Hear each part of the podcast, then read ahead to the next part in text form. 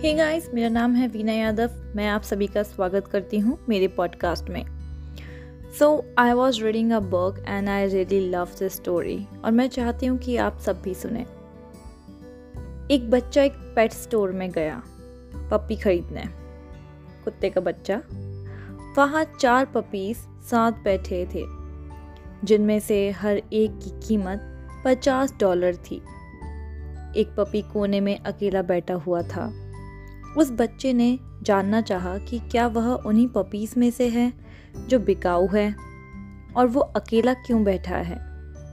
Store keeper ने जवाब दिया कि वह उन्हीं में से एक है, मगर वह फिज़िकली डिसेबल्ड है और बिकाऊ नहीं है। बच्चे ने पूछा, उसमें क्या कमी है? दुकानदार ने बताया कि जन्म से ही इस पपी की एक पैर खराब है। बच्चे ने पूछा, फिर आप इसके साथ क्या करोगे? तो उसका जवाब था, उसे हमेशा के लिए सुला देंगे. बच्चे ने यह सुनकर पपी को हाथ में उठा लिया।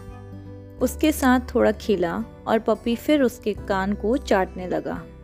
बच्चे ने उसी टाइम डिसाइड किया कि वह उस पपी को घर लेकर जाएगा।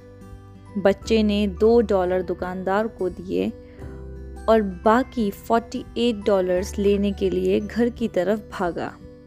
दुकानदार ने उससे चिल्ला कर कहा कि तुम इस डिसेबल पपी की जगह अच्छा पपी भी खरीद सकते हो। तुम्हें डिसेबल पपी ही क्यों चाहिए? तो बच्चे ने अपनी पैंट को ऊपर किया तो दुकानदार को ब्रास का पैर दिखा और फिर दुकानदार ने कहा, मैं समझ गया, तुम इस पिल्ले को ले जा सकते हो।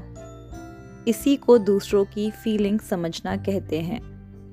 So moral of the stories दूसरे से किए गए और अपने साथ हुए बिहेवियर को सब अलग अलग तरह से देखते हैं जज करते हैं। सही शब्दों में कहा जाए तो अलग अलग तराजू पर तोलते हैं।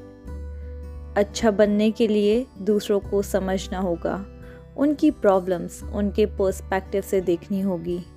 और खुद को उनकी जगह रखकर देखना होगा। क्या होता अगर कोई मुझसे ऐसा व्यवहार करता? मुझे ऐसे ट्रीट कर रहा होता। The way I am treating हो और हैम respect your surrounding your partner respect living being nobody deserve misbehaviours और डिसरिस्पेक्ट शो एम्पथी